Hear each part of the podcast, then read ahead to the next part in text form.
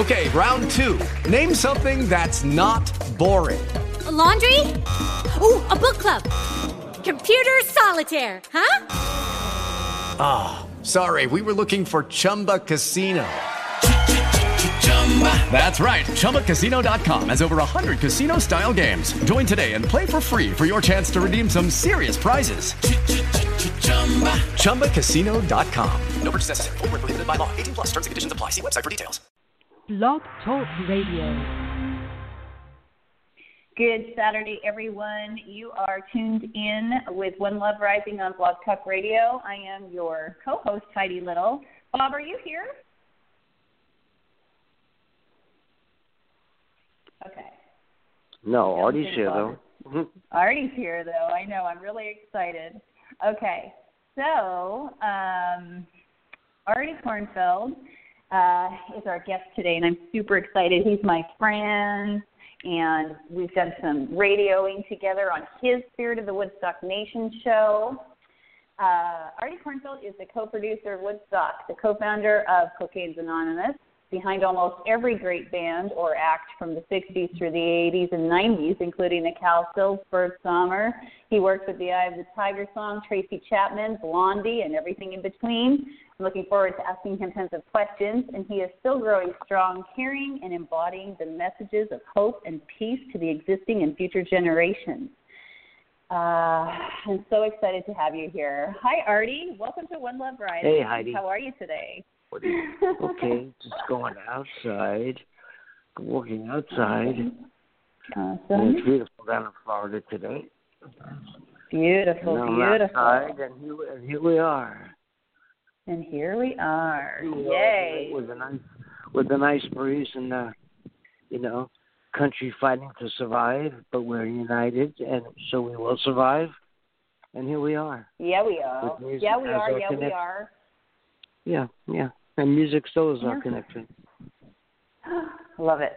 Yeah, that's right. We met over music. Artie gave me a call about, oh, I don't know, a decade ago. Um, uh, over No More War, I think was the song that he heard, and uh, proceeded to fill me in on his amazing career. And I remember thinking, oh, the Godfather of Rock and Roll just called me.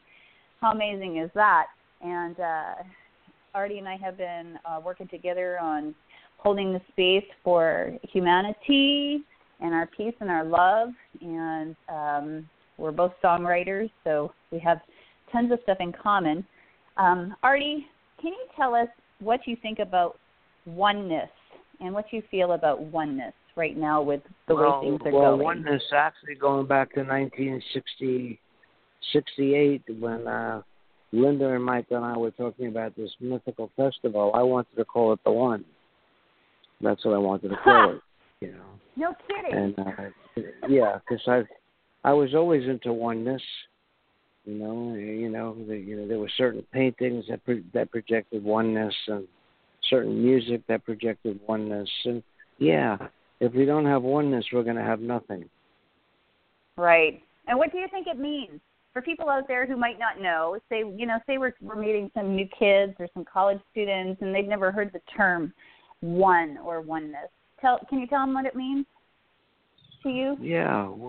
Well, to me, what it means is uh, is is caring, sharing. Uh, you know, taking the wins, whether they're bad or good, and and and together conquering. Uh, you know, all obstacles.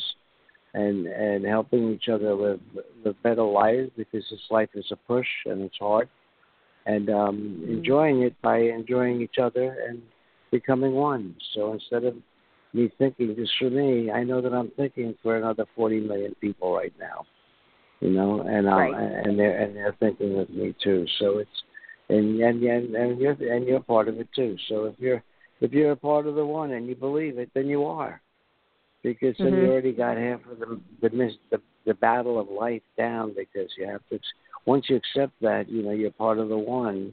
You don't have to worry about egos and all that kind of crap Right. because Right. you're just a part. of, You're part of the one. Right.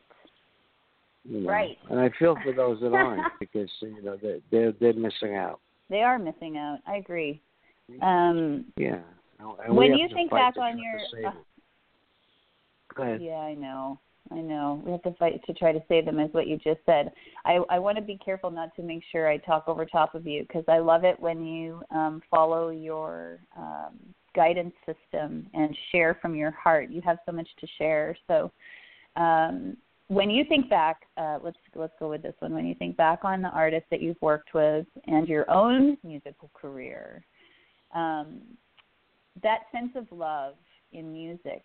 Um, what do you feel about that? About what's what's happened with your career, God, with a I- sense of love. hmm Well, you know, I, I've been I've been doing music since I was a trumpet player, symphony trumpet player in the fifth grade. So it's like, um, and I'm 75 now, so I've been doing an awful long for a long time uh, music, and I've been making records since 1958. And uh, hmm I just I think that music is, has always been throughout history the great bond.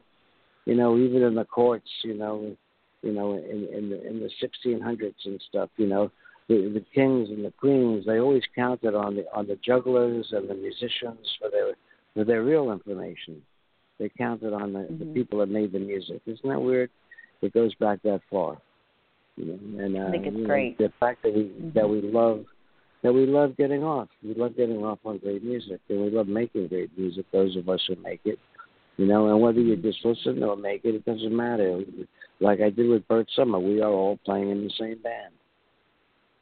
Doesn't matter what your Great instrument song. is, play lead or singing background. When I did doo-wop, I used to like doing background better than lead. Beautiful, beautiful. Um, Artie, you have like a really, really rich uh, history here. Um, do you have do you have some place you feel called to share from today, like in regards to where we're at in the present day of what's happening on the planet? Like, what do you want to talk about? I think is a really good question. What do you feel called to to bring up and, and to discuss right now today? What's sort happening? of. Well, I don't know. I've been sort of into um I I see what ex partners and other people are doing with Woodstock and you know, and I've been saying it uh, you know, for 30 years, 40 years because I've got thousands of interviews for free that people don't know Mhm. about, but I was doing two or three a week uh, in different cities, you know, for many years and it's it's you know, what am I thinking about is I'm just warning people don't fall don't fall for people that say they're going to bring you another Woodstock because if I couldn't do it and I was a promoter and Michael was the guy who moved the dirt on the field, you know, uh Mm-hmm. if you have if you have a if you have sponsors like we do with Woodstock too, a Pepsi Cola and uh, and a record company, you don't have Woodstock anymore. When you start charging Mhm. people five times the price for a bottle of soda, you know, and you can, won't let people use their own tents. They have to buy tents from the company who's throwing the concert. I mean, it, you can't have the feeling of Woodstock because Woodstock was a free feeling.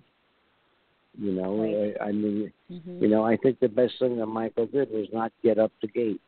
You know, you know, even though he didn't mean to do that, but I mean, I mean, that that let in people that wouldn't have been there before. You know, and it was. uh I don't know. It was such it was such an incredibly wonderful feeling, and I I keep that feeling. And every time I speak about it, I'm only sharing with with with, with who I'm talking to. But I'm sharing with you, Heidi, because you and I have talked about this stuff already. Yeah, we have. You know. Yeah, we have. Artie, you remember the story um, that you told me about how Woodstock came into being, into vision, how you spoke it into to, to happening? Can you Oh, share yeah, that story yeah. with us? Sure. Well, no. Well, if Linda was alive, then it would be justified because Michael sort of changed it around. But you know, this kid Michael Lang came to see me when I was I was I was the first vice president of rock in the history of the music industry, and I was the, the vice president of Capitol Rock, and we had great acts. And um, Right, the vice president of uh, Capitol Records. Mhm. Yeah, well, I had already done that at Mercury Records when I had Walk Away Renee and Wild Thing and Sunny, and I had already done it for Roulette Records, and uh, you know, and I, you know, I had brought the Hollies to America in, in the mid '60s, you know, before you know Graham was even Mm. known as for the background singer of the Hollies. What was wonderful to me is that I'm a music freak, and there I was, and I and I made it to the top, you know, with the with the gold and platinum records and all that kind of stuff. Never affected Mhm. me that way. I just couldn't believe that I got to that I was accepted by musicians and writers and producers and executives who, you know, it's very hard to to break that and I broke it right away. Mhm. Mhm. You know, mhm. I, this is my my first year. I wrote three hits. right, right. You know, Top my first charts was serious writing. You know, uh, stuff. Yeah, and that yeah. that was with Jan Berry because Jan and I, our first three songs were all hits. beautiful, beautiful. Yeah. And so, But hits is just getting so- your thought across to people. That's a hit to me. yeah, no, you no. I mean, It's not for how much everybody you make. listening, it's true. But for every artie's not about the money. Everybody who's listening, my friends, our soul tribe, and I think everybody knows that who knows you. But the bottom line is, is that you had magic. You have magic. You you were blessed, and your records, almost all of them, went straight to the top of the charts. Right? That's where you were coming from. Okay. So I think I, I think then, I had 47 that went top 40. 47 songs awesome. in my first That's six huge. years. It's gigantuous. I mean, that's like unheard of these days. Amazing. It's beautiful. It's amazing. Wow, I love it. It just seems like it just seems like it was easy to do, but in reality, I was writing 14 hours a day for years. Oh, I understand completely. So when you're sitting in that living room, you're sitting there with Linda, and you're sitting there with Michael, and then what oh, happened? okay. Here's what happened. It's three in the morning. Uh, Yep. Michael had nowhere to live. He was broke because he was busted with a set shop in Florida, and uh, Mhm. he uh, was staying with me. He came to my office. We fell in love because we were from the same neighborhood in Brooklyn, and we hung out for about a year and a half. And then I, Mhm. and I was very successful because I I already had my hits, and I already I had already had hits as a singer, and I played for ten Mhm. people a night, and I already did all that stuff. Mhm. And um Uh-huh.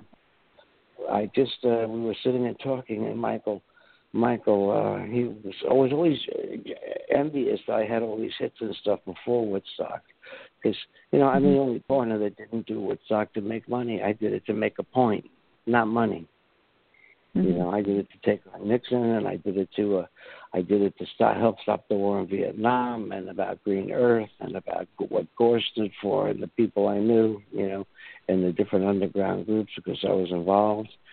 And um so anyway, Michael said to me, um, said Artie, you know, you know, could you know, we were we were shooting pool in my pool room. I was on the 39th floor. It was bizarre. I was afraid to go near the windows, and and uh he, he just said to me, you know, Artie, you never go to shows. I said, Michael, I never had time to go to shows. I was always working on shows or in the studio, so I didn't have Mhm. time to take you know, a night off to go to the Fillmore because I had 12 musicians coming in to put a string section on a record. You know, Mhm. and, and I was sometimes I was producing two albums, which is insanity. Didn't work, but you Mhm. know, I tried. Mhm. You know, and, uh, and uh, so that's so what happened was um I had the idea and I thought, what if we take a Broadway theater and I have money, Michael, nobody else does, but I still have my royalties and stuff that are, that are going to come in forever, and I, I'll just put up the money and we'll get an act and we'll make it all free, and then we'll keep going Mhm. until we just run out of money, and, and that'll be the experience. And then um, he mentioned about Miami Pop, which he didn't work on, but he he knew about it because he was living in Florida, and he um uh Linda was the one who cracked it and, and made it Woodstock because we were talking about the theater and this and that, and then um Linda said, "Well, I like the fact that the, these guys in Miami did do did do a Miami Pop Festival. I like the name Festival." And Linda said, "Well, why are you talking about having it inside? Why don't you take it outside?" And I said, "That would be great because Michael and I had so many friends living in the Woodstock area." I said, "What Mhm. a great place! It would be like having it in Sausalito or having it in Austin. You know, it would it would have it would have a huge effect." And uh, Mhm. and that's really Linda snapped it because when she said um, when she said, "Why don't you take it outside?" My mind snapped, and I already started promoting it.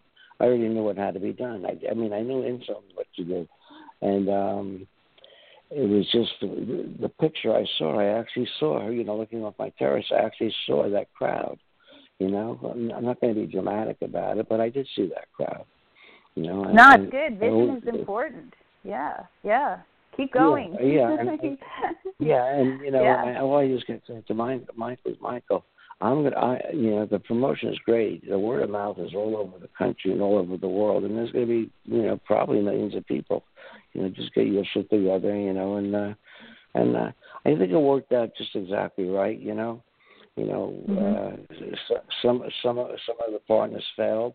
The only two active partners really were Michael and myself. John Roberts was a very nice man. Joel Rosenberg was is not a nice man, but Michael and Mm-hmm. Joel don't even talk. They just locked together in this Woodstock trip.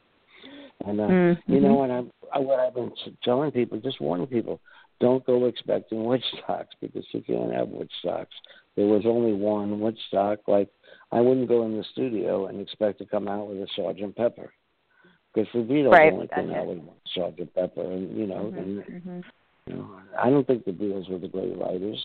You know, I think Paul Simon was, was a great writer and is a great writer. Mm-hmm.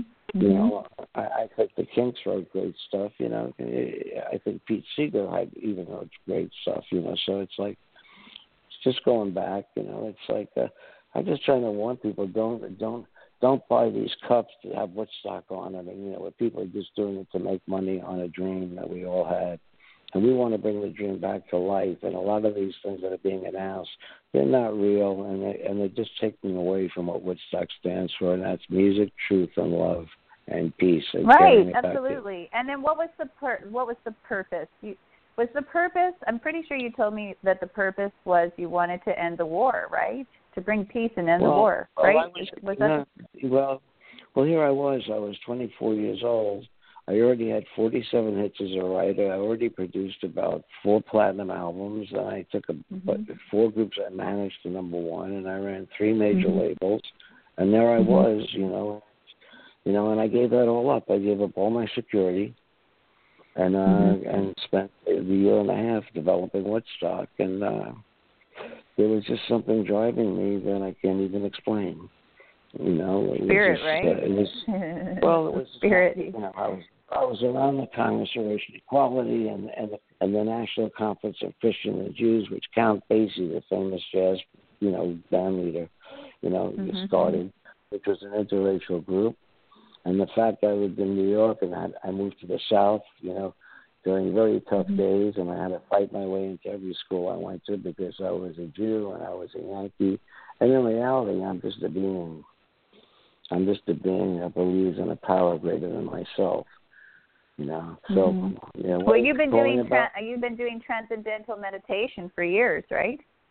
Yeah, well, when when they came back, when the guys came back from India, you know, they pulled me over to this uh, to the to the uh, ashram in uh, in Manhattan, and I uh, I started with transcendental, and that was in 1967, two years before. Who was that? Who was that? Uh, that was uh, that was the Maharishi. In fact, you know, that's why I'm friends. nice. That's why I'm, that's why I'm friends with the guru, who's the number one guru in the world now with hundred million followers, and that's the And who's that's that? the guy's name. is Sri Sri Ravi Shankar, the Art of Living Foundation. Yes. You know, and yes, they yes. have 19 ashrams in places like Somalia and Darfur, and when he speaks, Mm-hmm. 300,000 people show up. And like he's as big as Gandhi right now, and and what shocked me, I think I might have told you, when I was in India putting together a food bank about six years ago, um, Mm-hmm.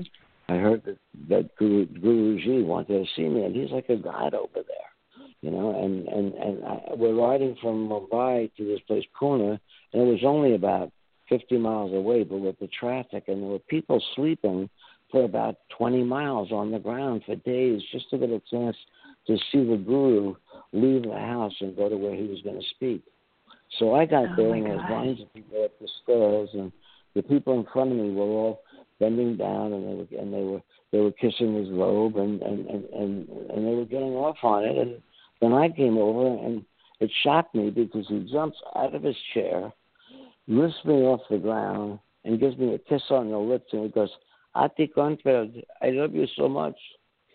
And I said, Guruji, mm-hmm. I said, I could just feel you, and just feeling and being with you, I love you so much. I said, I said, why do you love me so much? He says, well, you know, you, he said the only honest thing in the Woodstock movie to me was you at the flower and everything you said because I even use that when I speak sometimes, and I've watched and I've watched that section of the Woodstock movie over 400 times. He says, you don't know our connection, Artie Kornfeld. He said, he said we both had the our guru, and you put you brought over Swami Satchidananda to put a feeling of meditation and, and spirituality over the whole field before it started, and and then he said, and me and Satchidananda grew up in the slums together. So he was my best friend. So Artie, you and I have been connected for for forty, fifty years, and and uh, just the way he treated me, and uh, I sort of I sort of grew up because I wasn't feeling good. It was after my back operation about three years ago, was it? When I was in bed half the year. Sure. And uh, yep. and they got in touch with me because he wanted to introduce himself in America, and they wanted me to take Lincoln Center and, and, and introduce him. And I just couldn't do it. And I hated saying no to Guruji because you don't say no to Guruji.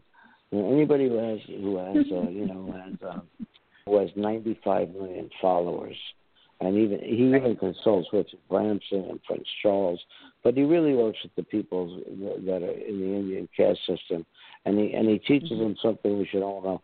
To accept the things we cannot change, and that, therefore we change them, and to be grateful that we're getting through the day, you know, and don't have mm-hmm. expectations. Just stay in the moment and do and and and make the most of it yourself. Beautiful. And that's what, that's what Beautiful. I, do. I have trouble with it because my mind is active, and I have trouble with it, staying in the moment sometimes. But not when I'm I think everybody's working on it. Maintenance these days, yeah. There's a lot happening. There's a lot happening on the planet. There's a lot. it's different- heads, you know. If I'm doing a mix, you know, forget it. Don't even talk to me. I'm somewhere else. I don't even know where I go. You know, I just Mhm. know that I I see this. I when when I mix, I don't see. I don't. It's not what I hear. I see. I see a picture, a painting in front of me. Mhm. And when I do it, what I'm doing is filling in the colors. So when people say, "What do you do in the studio?" I say, "I play the players." So uh, everybody could have hired the same players that I hired, even a lot of them I started. Uh, but I got the most out of them as as, as friends, because I always tell my musicians, "Play what you have." I didn't tell them what to play because they all played their axes better than I played them. You know, so I Got would it. say, "Guys, rehearse this. I'll be back in an hour, and let me see what you got." You know. Mhm. Except the Rain in the Park, you know, I was a flower girl, and that, and that I put, when we were writing it, the whole arrangement was in our heads. Mhm. Nice. I love Yeah. that. That's how my music comes Yeah. to me too. The whole arrangement gets done in one kind of swoop. Yeah. Yeah. Tell me. So what um, I'm saying what about was, Woodstock the 50th is don't don't. don't anybody who tells you this is going to be another Woodstock is, is is not telling the truth, or they don't have the the knowledge, you know. Because Woodstock Ventures certainly found out with two and three that you couldn't do another Woodstock.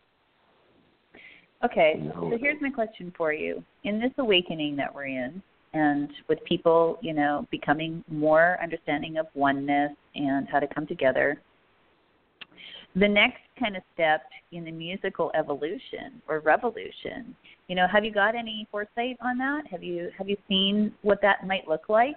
And have you got any wisdom um, or kind of uh, well, in a couple of bands. You know, I was I was very happy with the work I did with Davin McCoy and the work I did with the ship. You know, and Yep. I just I'm very happy that you know I was uh, that I put that I put Sarah Sarah Fish on on the show when she was you know you know was just starting to get known. You know, and it helped her go that extra little bit. And now what it was it now two doors down or whatever Jose's group is. You know, because I did have 290 different musical entities on the show in five years. So I can't even remember. And someone will say, you know, that group smoked something, and and they're happening too, but I don't remember.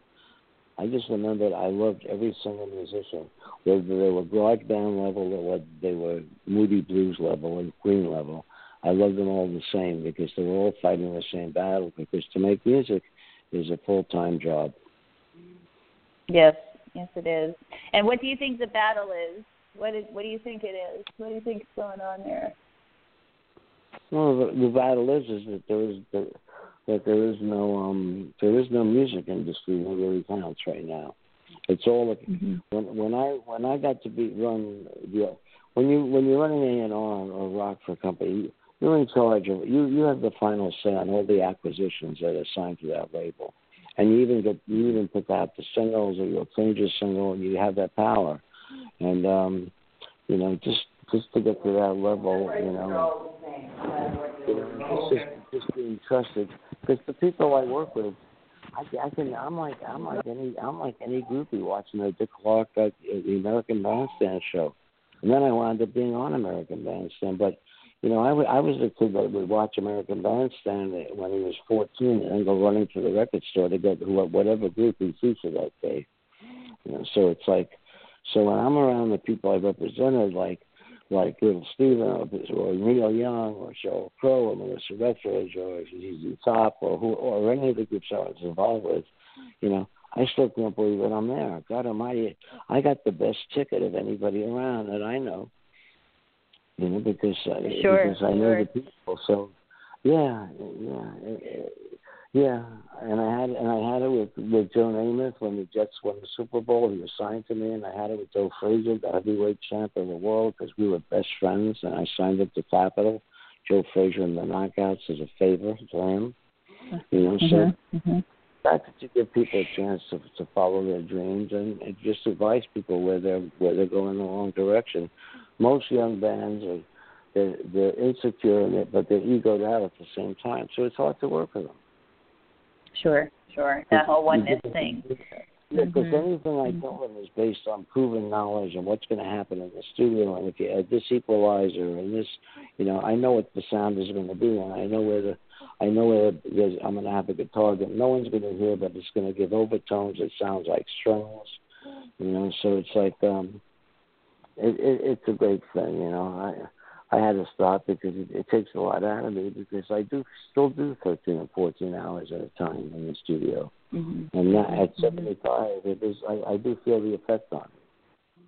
But when I go and talk about Woodstock, if I go to a college, something takes over because I've been voted the best assembly at too many colleges, and even the Sidwell School, you know, in, in Washington, where Chelsea went and where the Obama kids went, you know, and they they were incredible. So for some reason, I'm crossing over to the millennials because because they know that I'm giving them everything I have, you know, and uh, hopefully, you know, all of us together. Because I always say, who's the, the star of Woodstock? Was everybody who believed in what Woodstock stood for, whether you were there or not. You were, you were all the stars of Woodstock. You were all the reason it happened. And I always say Yeah. I was a messenger. I was not the creator. I was the messenger. I love that. That's how I feel about what I do too. It's beautiful. Um, Artie, okay, so what about well, you you know moving? What about making more festivals? What are we gonna What are we gonna do? How do you think that? How do you think we should do it? Like Well, for all the people out there that were circled up with all the unity groups, how do you think we should do it? Well, what should we do? Well, you know, I, I was so involved in having to survive some illnesses within my house, you know, that um, that uh, it, it took over a lot of my time, and I was glad I took my show down, you know, because I love doing that free show. That was just, you know, Right, right, right. I- the Artist I- First show, I- the Spirit of the Woodstock Nation show, right? Mhm. good money, you know, on on regular networks. I turned it down because I wanted to just do the free show, and I'm happy that on Wednesday I'm doing uh, the first uh, sp- spirit show in uh, you know over a year. Great. Where can people tune into that, Artie? Uh, artistfirst.com. Wednesday, Wednesday night, uh, uh, nine nine o'clock uh, Central Time, and uh, and uh, ten o'clock East Coast Time. Beautiful. And And I it's, have- is it called Spirit of the Woodstock Nation still? Is that the name of the show? Spirit yeah, of the yeah, Woodstock the Nation? Woodstock. Great. Now I call it the Spirit of Woodstock '69 Nice. because I Okay, didn't gotcha. the Woodstock two and three, you know, did a lot to destroy what the Spirit of Woodstock was. What do you think were the Yeah. differences? well, was the it was totally commercial. It was, you know, when you spend when you spend a hundred million dollars to build a stage and a site, you know, that's that's a little beyond. You know, it takes away from the purity of it all. You know, it just it just takes away from it. You know, you know, Gotcha. paying acts, paying acts that if I if I didn't get that movie together, paying acts that wouldn't have even been working in the last forty years, and seeing them charging fifty thousand dollars, seventy five thousand dollars, and in reality, they should be sending everybody who bought a record a couple of dollars instead Gotcha. of charging gotcha. that much money. I see. I Yes. see. Mhm. Mhm. Mhm. So, yeah, um, you know, you know. Remember, there was only four or five acts at Woodstock that had hit records. out of the fifty something acts. Right. There was only four or five that had happened. The rest were all Right. a lot of them were unsigned. Didn't even have label deals. You know, but Right. the, but Yeah, the yeah. event became the star. Yeah, everybody on the field to me was as good as Peter Townshend. You know, playing with the Who was as good as Sly Stone. You know, Yeah. and, and you know, and I had to watch closely because you know the movie was an obsession to me because I wanted it to last, and I, I, didn't realize that the movie would take it from music history into world history, and that would be in Hmm. school around the world. Being, starting in junior high school, they they start teaching Woodstock and history, you know, Mhm. and it's not, and it's not Mhm. me, it's all of us, Mhm. and I Mhm. and I recognize that, you know. I uh, I do recognize it. That's why I have I haven't done you know I haven't tried to do a you know a Woodstock or use a name for the wrong reason. Mhm. Mhm. Mhm. If I do something that's going to be about peace and light, you know, it's going to be about peace and light and, and a green Mhm. world. And, you know, Mhm. I I think I told you Heidi when we were talking personally that I became friends with uh, with Joe Dan Osceola, and he's and he's the chief of the Seminoles. And Pete Oh, Seeger that's right. That's song. the newest news coming up here. And Mhm. Pete Seeger Yeah. a song with someone else, and it was called Osceola's Last Words. And I did it with Mike Smith and Barbara Barrow on a label I had in, in uh, oh in 1975. And when I met Joe Dan, you know, he was in medicine now, but his great great great grandfather was he was the most feared chief. The Seminoles were the most feared fighters in America, and he's the one who sent his whole his whole tribe to live on the reservation. But he stayed in jail in Florida, and uh, they say he was murdered. Uh, the, the, official thing is that he to death. But there I was sitting with the chief of the Seminoles, and I just said, God Almighty, am I lucky the people that I've got to meet? You know what I've learned, what I got to learn from them. You know, I don't think I have much to teach them, and yet, you know, and yet I'm talking to Joe Dan about maybe doing something on the reservation. You know, about peace and light. You know, you know that that kind of Absolutely. thing. So like- Absolutely. yeah. So I, I so I could I, I couldn't come out and say, you know, Artie Kornfeld presents Woodstock Woodstock four. You know, I, I you know, you know, I, I just couldn't do it because it, because it, it couldn't be done. It's like, am I going to write the Pied Piper over again? No, I'm not. I already wrote it. You know. So yeah, I think it's beautiful. I I think you're beautiful. I know you're Oh. beautiful. I don't know how beautiful So- I am. I feel I feel old and decrepit today. Aw, I'm not talking to you, Heidi. I know. I love you. Um. I know. I know so much about you. I'm just trying to figure out what to share. That's the most pertinent information. Okay, if you okay, so say we're engaging um, a new audience of you know college students or younger students, and you know they're experiencing all these challenges right now. They're seeing all this terrible news. They've got all this stuff happening presidentially, all, all, everything going on, and all over the planet. Right, the children are following up with you know global warming and all this stuff. What can you? What words of wisdom and advice do you want to share with them on how to take care of this place, on how to move forward on this planet? What do you think you should tell them? I don't know. I've done everything I could. I mean, what I don't understand, since I've gotten letters from the, the people that these people think are gods and pay a fortune to go see live that read my book and say, Artie, you nailed the whole trip of the whole musician trip and the drugs and the death and because my book is not just a, maybe thirty percent is about Woodstock, but I wrote about the whole music generation that turned rock, pop, doo-wop into rock, you know, and I was part of that generation as one of the one of the leading writers, and uh, you know, and those are wonderful times, and I want to keep those times. The commercialism Mhm. right now is, you know, people are, putting posts up about concerts that that, that aren't even in, in existence yet. You know, everybody's trying to get a part of their name. I mean, I couldn't get my own name on AOL. Someone has my name. So I Oh, couldn't get all the heavens. Woodstock.com. I couldn't get that. Someone else got it. That's so bizarre. Um, and so, what you want to share with the youth and our our listeners is Yeah. truth, Sebastian, right? John Peace, Sebastian, said it, you believe in magic, and I I I, I was involved in, in signing this Lovin' Spoonful, and you know, and and believe about the magic that'll free your soul. Believe about the magic and rock and roll, you know, and uh, right. It, it, and and you know, and and I think uh, you know the situation with the president that that that probably has a two IQ, you know, doesn't read any of the things he speaks about, you know, and people are suffering and losing insurance and and it's harder and the, and the tax bill they're proposing just helps the, the top two percent more and more and meanwhile the people I can't believe they consider middle class people make a hundred thousand dollars. God Almighty! When I was growing up, if you if your father made a hundred thousand dollars, you were from a rich family. It's amazing, because, isn't it? Mm-hmm. Yeah, well, Mm-hmm. because mm-hmm. of the lobbies and the fact that they get away with it, and they, and they own some of these senators, and it's like, uh, you know, right now the important thing for us is not the Woodstock 50th. What's important to all of us right now is the election in November, the midterm election. What you do you think about it?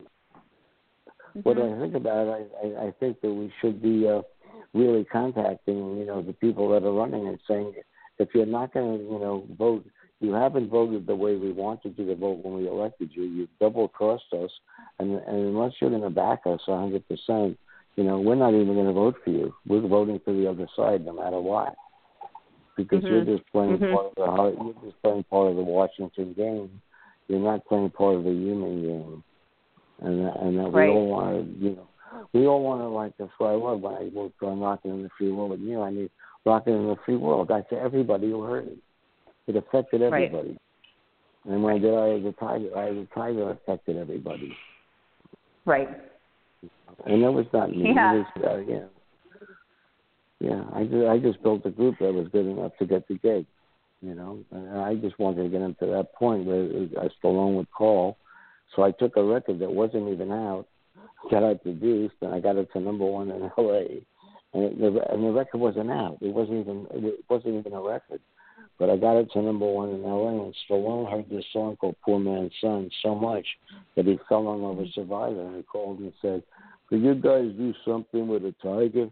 I said, "What are you talking about, Sly?" He said, "No, I'm going to be wearing a jacket with a tiger on it and Rocky Three." And so I told the kids, and four days later they sent me a demo, and I swear to God, it was as good as the the final record. It was just, uh, you know, it's great when it's great when you have a groove and, and you hit something that's really magic, you know. And I think it is the right. one selling song now, you know, in history. You know, Yeah. I, I think Yeah. like last year was the number one download. Right. Yeah, and then Katy Perry put that line in her song too. I got the eye of the tiger. So it's moving into Right, it moved into right. the pop pop current pop field too to remind people, which is awesome. So how do you think people can? How do you think um, you know these people out here that uh, are are people out here that are trying to change the world and and to unite humankind? You know, how do you Oh, think that? Uh, go for it. What do you think? Well, I don't know. What I think, what I think is scary is I can't believe with Bannon and with with with Trump and his views, you know, and the fact that his father, you know, they have they have they found documents of, of Nazi party meetings with his father present and, signing in as a Nazi, you know, and it's like the racism that's going on here and and these black kids getting shot with no guns on them by by by white policemen. Now my dad was in. NYPD, and and it Mhm. was different then because they had to walk the beat before they even got in the car, and they had to get to know the neighborhood. I I think that every cop in America should have to live in in the neighborhood where he works, and should have to walk the streets for a while so they get to know the streets and then go into radio cars. You know, because Yeah, that Yeah, it- it's isn't that a fair. beautiful thing? Mhm. Well, right now we have apartheid, like was in South Africa, you know. And God, if I if I, and in reality, part of me is is is a black man, just like part of me is a is a Muslim, and part of me is some is an Indian, you know, praying to Absolutely. Jesus and to the sun. Yeah, so Yeah. it's like uh, just embracing it all and, and staying true to your school. You know, so so Aw. making it making it circus out of out of the Woodstock 50th to me, you know. I may do a couple of things, but they're not going to be called Woodstock, and they're going to be about freedom and getting pulling the country together, and you know that that's what I'll be aiming at. Yeah, yeah, that's what you're always aiming at. I love that. Yeah, I don't Thank want you. I don't want a crowd that shows up because it's a Woodstock anniversary. I want them to show up because they want to be there and they want to make a statement for their children in the future. Right? Hallelujah. I'm backing you up on that. It's hundred thousand trillion billion percent. That's Right. great. Yeah, the I guys love that, that. the guys that are sitting, you know, and I've had meetings with billionaire kind kind of people and stuff, but you know what? It's just um you know, it just uh you know, I know what it takes and for me it takes an awful lot and I won't do something unless I know I can deliver a hundred percent. So if something comes Mhm. along and I feel that I can really come through, but I will. If not, I'll just advise them and you know, and give them all the advice I can if I think they're real. Mhm. Yeah, that's good. So I hope you heard that, folks. If he believes in it a 100%, then he goes for it. And if he's not totally sure, he helps advise and, you know, just takes care of business. So I would say that's the magic of how to make things work is you have to believe in it. Absolutely. Absolutely. Yeah. And Well, continue if you what about doubt, Artie? What about doubt and fear? Like when doubt and fear come in and try to wreck things, what what do you think? What do you do? What did you say? I couldn't hear it because of the phone. When doubt and fear come in and try to wreck things that you're working on, what do you do? What do you do? Oh no, well, it doesn't affect me because you know I've worked on probably uh, on 130 different band projects and group and, and artist projects over since 1958, and I really got active in '62. Uh, Okay. I don't. What do I? What do I feel?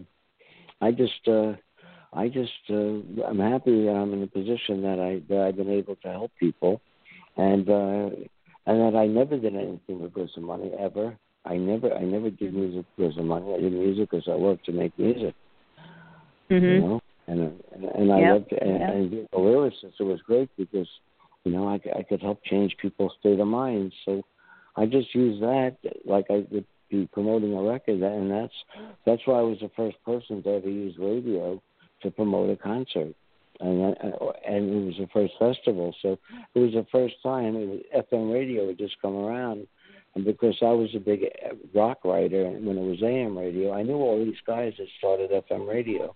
Mhm, So I, I mhm. knew if I pulled them in, that would be the word of mouth. You know, that would be enough to get as many people as we wanted there. You know, so Right. you know, there was just a lot of publicity about what was going on, moving dirt, and building stages. But you know, the promotion job at, at my staff and the people on my staff became used. Danny Goldberg started Radio, Radio America and discovered uh, Rachel Maddow and and uh, and Al Franken. You know, you know, so it was like uh, the people that worked for me on the promotion of Woodstock really uh, were into the feeling and into the vibration, and that's why when I did my publicity, I, I was in charge of all the interviews and stuff, and uh, I was always building Michael because I was already built, you know, and I just wanted to build Michael, you know, and I wanted to do it at, at yeah. and also but, mainly out of love for you know what we were doing together. So no matter what, I That's to the beautiful. bottom line. Without our without our friendship originally, it never would have happened. And and you know, and then and then when this storm hit, and it was really scary. You know, that's what made it Mhm. happen. The mutual threat Right. that everybody pulled, pulled together, and then it turned into magic. And I don't, you know, I don't know I, how that happened. I don't know. People just in a position, and instead of being selfish, people shared their food with whoever was around them. You know, probably shared their joints too. Oddly enough, you know, I hadn't gotten high before Woodstock. Right. Yeah. That's came public about, uh, you know, being a founder of Cocaine Anonymous and being sober 36 years now. I I went public, you know, because I was a guy who did Woodstock and it was a drug influence. So I just wanted to know, hey, you know, the, the guy who promoted Woodstock and made the movie and record, you know, he he's sober. He he got sober because he he Nice. was good. Yeah, and I and so I blew my anonymity because it sounded like it was going to hurt my work. I still, you know, and in the music industry, someone's going to be pissed at me because I smoke because I use a vaporizer. You know, Mhm. Mhm. Mhm. Mhm. Like, uh, I don't So, know. I'm, I'm the same, so you're saying that the same thing, the same things that are happening pretty much here on a planetary level. We're having you know extreme storms and flooding and earthquakes and fires, and it's it's forcing people to really check in and see what's important, as well as circle up together and to help support one another. So the same thing happened with the Woodstock Festival, right? You had this, you know, mud thing happen and this storm thing happen, and people pulled together uh, to form a unified front to continue to be able to collaborate in harmony, right, in peace and music, which was the point, right? Yeah, well, the number of people there didn't matter. If it would have been 50 people with the same vibe, it would have been the same result. The fact that it was close to half a million was the same vibe, and the fact that there was no recorded fist fights, you know, for four days, Right. so it did go over a day, no fist fights, you know, and uh, I was just thinking, imagine if it was a drinking crowd, you know, that was drinking alcohol instead of smoking weed. Could you imagine what would have happened over Oh, it four would have been days? no and stuff, Yeah. it would have been horrible. You know, so Yeah, no, that's I- I- alcohol's a depressant. So that would have been terrible. yeah, I hate to see. I But the fact of the matter is, is it was about peace and harmony and love and coming together. That's right. And so the people collaborated on that vibration, and that's how it ended up being so successful. I think it's a map for how to continue to get through this awakening into a place of um, five, six, seven, eight D, you know, where we're working with our higher selves, all locked in on this planet, and bringing heaven to earth. You know, I think it's um, I think it's a, a perfect example of of how to grow it, of how to do it. And I'm so grateful that you're You know, on the planet with me and everyone else still to share your wisdom. I love you. Thank Well, you, Artie. well, you know, we're here, and I've gone to strange places. I mean, I've gone to Korea, and I've gone to India, and I've gone to Italy. I, you know, not I haven't. I, you know, I didn't spend my time in London and in Paris, uh, those kind of places. I went where there was a need. Right, right, so yes. it's like And you've that. been helping children. You've been helping children for years, right? You've been doing Yeah. children's funds and Yeah, yeah, yeah. I, I, until I had to stay in bed, you know, I was going to, I was going, still going to two or three meetings a day, not because I was afraid of not not staying sober, because, uh, but you know what, I, you know what, I, I still recognize that I'm an addict and that uh, I have to really be careful with anything I do because I have an addictive personality, so I, I got to be careful. I don't want to fall, Mhm. you know, into, into the losing everything because I'm a gambler now, you know, or running around with too many women, and, you know, and losing my life because of that. Mhm. It's Mhm. hard to take whatever the power is, the great whatever the great power is that we all wonder, you know. But we, but those of us who know, we we just know we. It doesn't have to have a name. We just know that the great powers do exist and they are here to help us if we call on them. But when you have Mhm. a president and his whole staff saying that they still saying there's no global warming, when they're having tornadoes and and, and they, when they had an earthquake in New England, come on, something's not right. Mhm. Yeah. The mother saying it's time to be reverent, children. Mhm. Yeah, and Yeah, I, it's, I, it's I, really important. Think people may- I don't, and I, I don't understand the thirty-five percent that still, you know, believe in everything Trump says because he's he's been caught in so many lies, and I don't understand why he's still president. I mean, I went to school in Washington, and I roomed with the vice president's son, David Humphrey's son. So I was around these people, with politicians, and uh, Mhm. you know, Mhm. some are some are real, and and some, you know, it's it's a big gig, and the money that they make. Just with all these guys now that you know coming out that they've been using private jets, you know, just to fly an hour flight. They've been spending ninety thousand dollars to fly from Washington to New York instead of instead of getting the the, the, the train for fifty dollars or taking a shuttle flight, you know, for one hundred and fifty dollars. They're using army army planes. It costs ninety thousand dollars just to take them off the ground. Good Lord. What a waste of money. Yeah, yeah, and people are starving in the ghettos all over America still.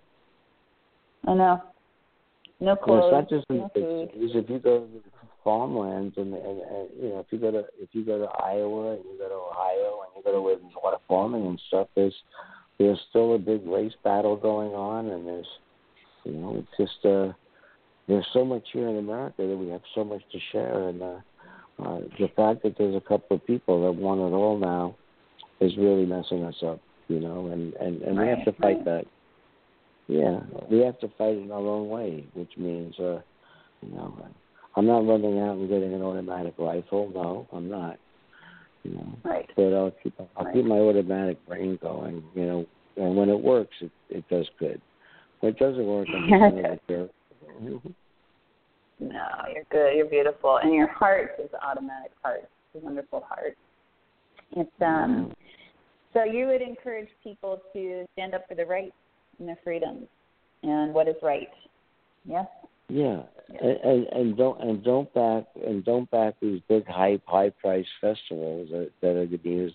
They're going to buy the name from Woodstock Ventures. They're going to buy the right to use the uh, the poster, you know, whatever. And um, you know, and nothing to do with Woodstock. It's just another. It's just another Bonnaroo or just another, you know, money making situation.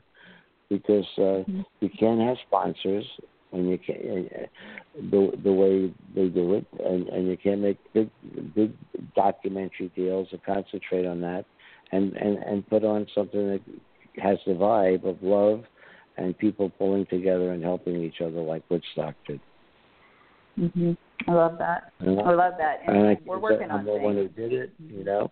Mhm. That's why I always play Bert Sommer's song that he wrote for me and Linda when, at Woodstock, and I and his song we're all playing in the same band pretty much ties up what Woodstock is all about.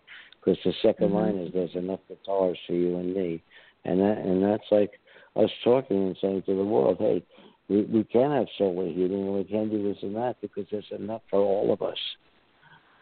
Mhm. Mhm. There's enough for all of us, and we're being ripped off right now with taxes. I can believe it. I'm on Social Security, but because I had a, a good royalty year, I owe seven thousand dollars. You know, above my Social Security, I owe seven thousand dollars this year in taxes, and I've been paying Oh, taxes. gosh. since I- It's pretty heavy taxes. You know, Mhm. So it's uh, you know, it's okay. It's just the way it is, and I'll I'll deal with it. You know, I'll get away with everything Well- I can. You know. I know, I hear you. It's um, and then in the in the same note, you know, it's like I've been encouraging people for years to focus on the solution, right? So if we see something that we know is an injustice, I'm going to encourage our listeners to focus on the solution and to really put their hearts yeah. and their energy into that. Mhm. Uh, Well, it frustrates me because I started six years ago on my show. I started telling people, make sure you get in touch and, and vote for your governor of your state. Make sure you get in touch with your state assembly people and and judges. You know, and uh, you know now it's popular, but I was talking this six years ago because I was a political science Mhm. major in college, and I Mhm. and my mother did find the Freedom Rides, and I did work for the Congress of Racial Equality, and I did put out those buses, the Freedom Rides. So this is not new. Yeah, right. Your You know, mother was a powerful woman. Mhm. Your mother and your father were both powerful people. Well, you know, well, you know, in my book, there's that letter from the Congress of Racial Equality. Why, why, why? Even the Facebook people, and I have three walls around five thousand. You know, why they didn't Mhm. go read, read that book? Because there's been 400 people that have written about it, saying it's uh, Artie, thank you so much. Because it, it's, there's not one picture of me with a star there. It's not an Artie Kornfeld Ego book. It just tells the whole stories of my own weaknesses and how I had to conquer them.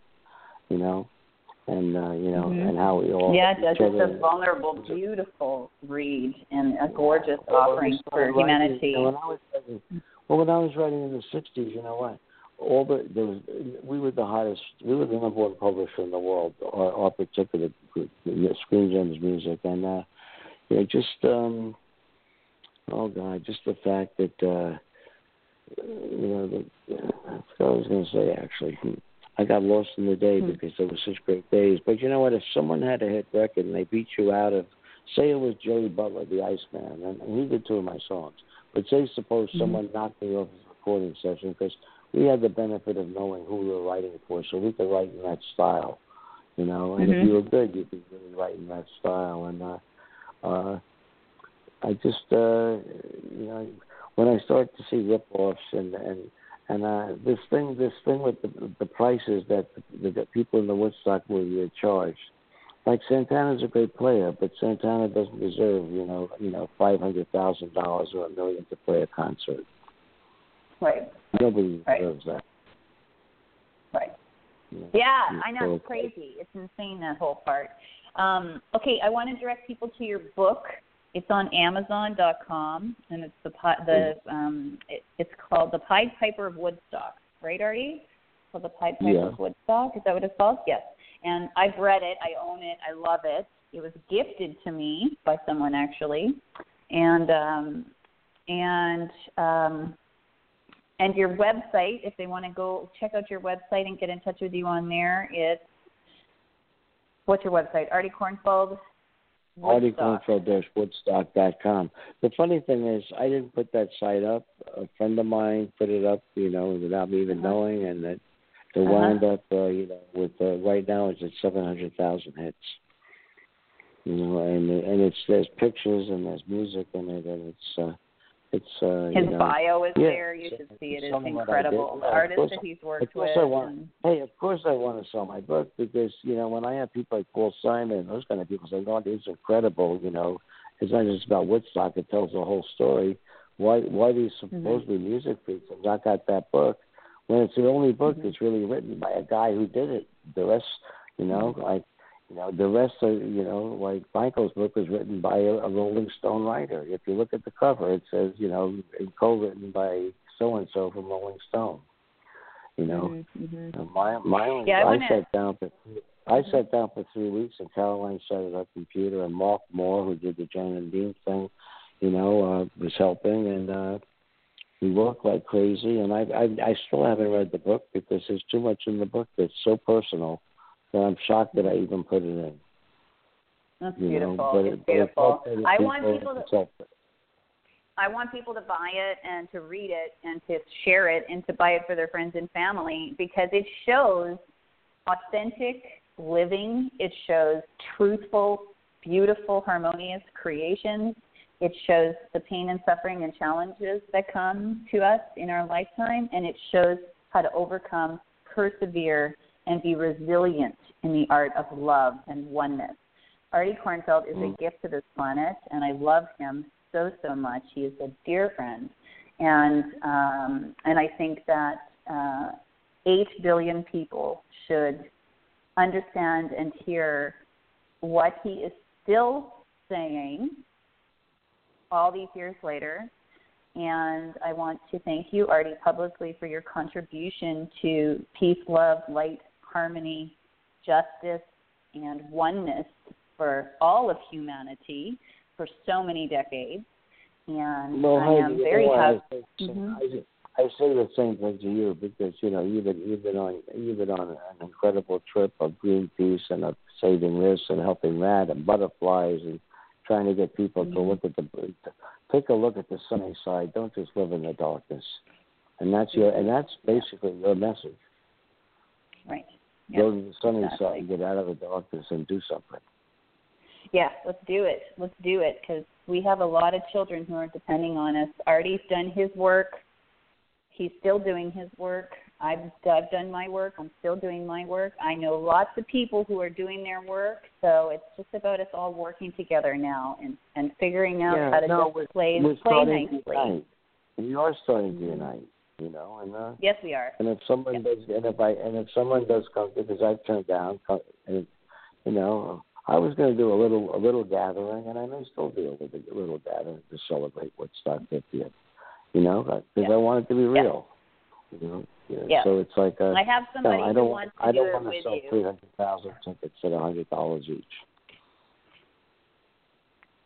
Right. You know, I understand I, that. Absolutely. Families to come, you know, like, you know, my idea is, you know, if you pay a hundred dollars, that covers whoever's in your family, you know, for three days, you know. Mhm. Yeah, that's beautiful. That's beautiful. And I have some people who want to. I know somebody who wants to do it with you in the same area in New York, and he's a good guy. He's calling it the um, One Vibe Festival, I think, but he wants to do a special, um, a special edition. So I'll introduce you guys later. Okay, so wrapping up the show, we have been talking with and sharing with Artie Kornfeld, the co-creator of Woodstock, and He ran Capitol Records. And the writer of Dead Man's Curve and the Pied Piper and Elaine the Park and I was doing by the Yay. Angels, You know, and Yes. uh, the Rip the Del Rhymes and Gene Pitney and Connie Francis. You know, because what am I? People say, "What are you?" I don't say I'm a Woodstock. I say I'm a songwriter and a record producer.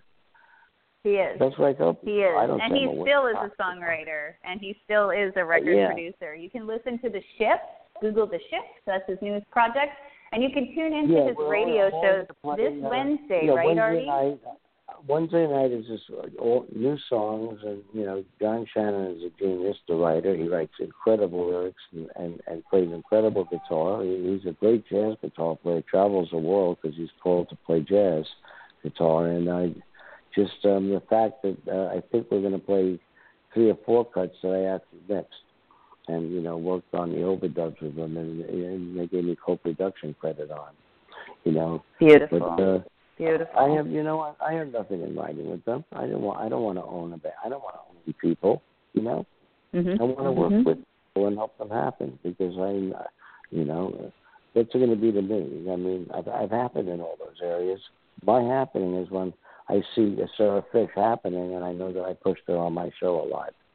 You know, and she took Yeah, off, and I had, yeah. I had a little piece of making her happen. Oh And gosh, that's- Artie had a huge piece in making. the- Yeah, and that's enough of the satisfaction. I love him. I love this guy. Okay, my friends, you've been listening to One Love Rising on Blog Talk Radio. We have been visiting with Artie Kornfeld, and he is a magician, a butterfly starman musician, beautiful, beautiful producer, and um, holder of the light. And Artie, thank you so much for being on the show with us today, and we look forward to having you on again. And I'm going to direct people to your radio show on Wednesday night. At what time is it at? It's on uh, nine o'clock uh, Central and ten o'clock East Coast. Okay, nine o'clock Central, ten It'll o'clock East Coast, and that is on- Artist on- First Radio. Mhm. Yeah, there'll be great conversation because John Shannon and I connect on a very spiritual level, and it's uh, you know that's why I wanted the show. And you know, I was thinking of getting Sarah Shipp and one of the acts that, that are happening that were on my show, but uh, I wanted to uh, just uh, I wanted to be able to talk to John for a while and and, and play his new music because it's really it's really getting to the point of being real special. You know, so Beautiful. it's like uh, just Beautiful. watching it grow. It's it's like I don't know. I put a picture on Facebook and it's a tree that's growing in my front yard that's like huge now all over the place. And I talked about how when we put it in the ground, it was two feet high and it was only six months ago. And now it's now it's almost you know now it's big and like buds come out all over the place and and it grows three feet a year and it's already up to about you know twelve feet tall and about fifteen feet wide. I can't believe it. It came in a little box, you know. So I'm just that that amazes me too because you saw me during my orchid days and I was just putting orchids on Facebook. Uh-huh. Yeah. Nice. But tomorrow, Nice. but tomorrow we'll put uh, tomorrow we'll put freedom on Facebook. Yes. If you want Let's paint the words. Let's paint the words and color the skies and the hearts of freedom. Yeah, everybody listen. Oh, if you're on I love you. that message it. Talk about talk about talk about peace and freedom tomorrow. Beautiful. All right, hook up with Artie on Facebook and any way else you can. Grab his book off Amazon, The Pied Piper of Woodstock. And thank you, Artie, for being on our show. I love you. Oh, and thank you for being you, Heidi. Love you too. All right. Blessings, everyone. You've been listening to One Love Rising with Heidi Little and Artie Kornfeld. See you again next week. Bye. Thank you, Artie. Bye. Peace and love. Thank you, Heidi. Bye.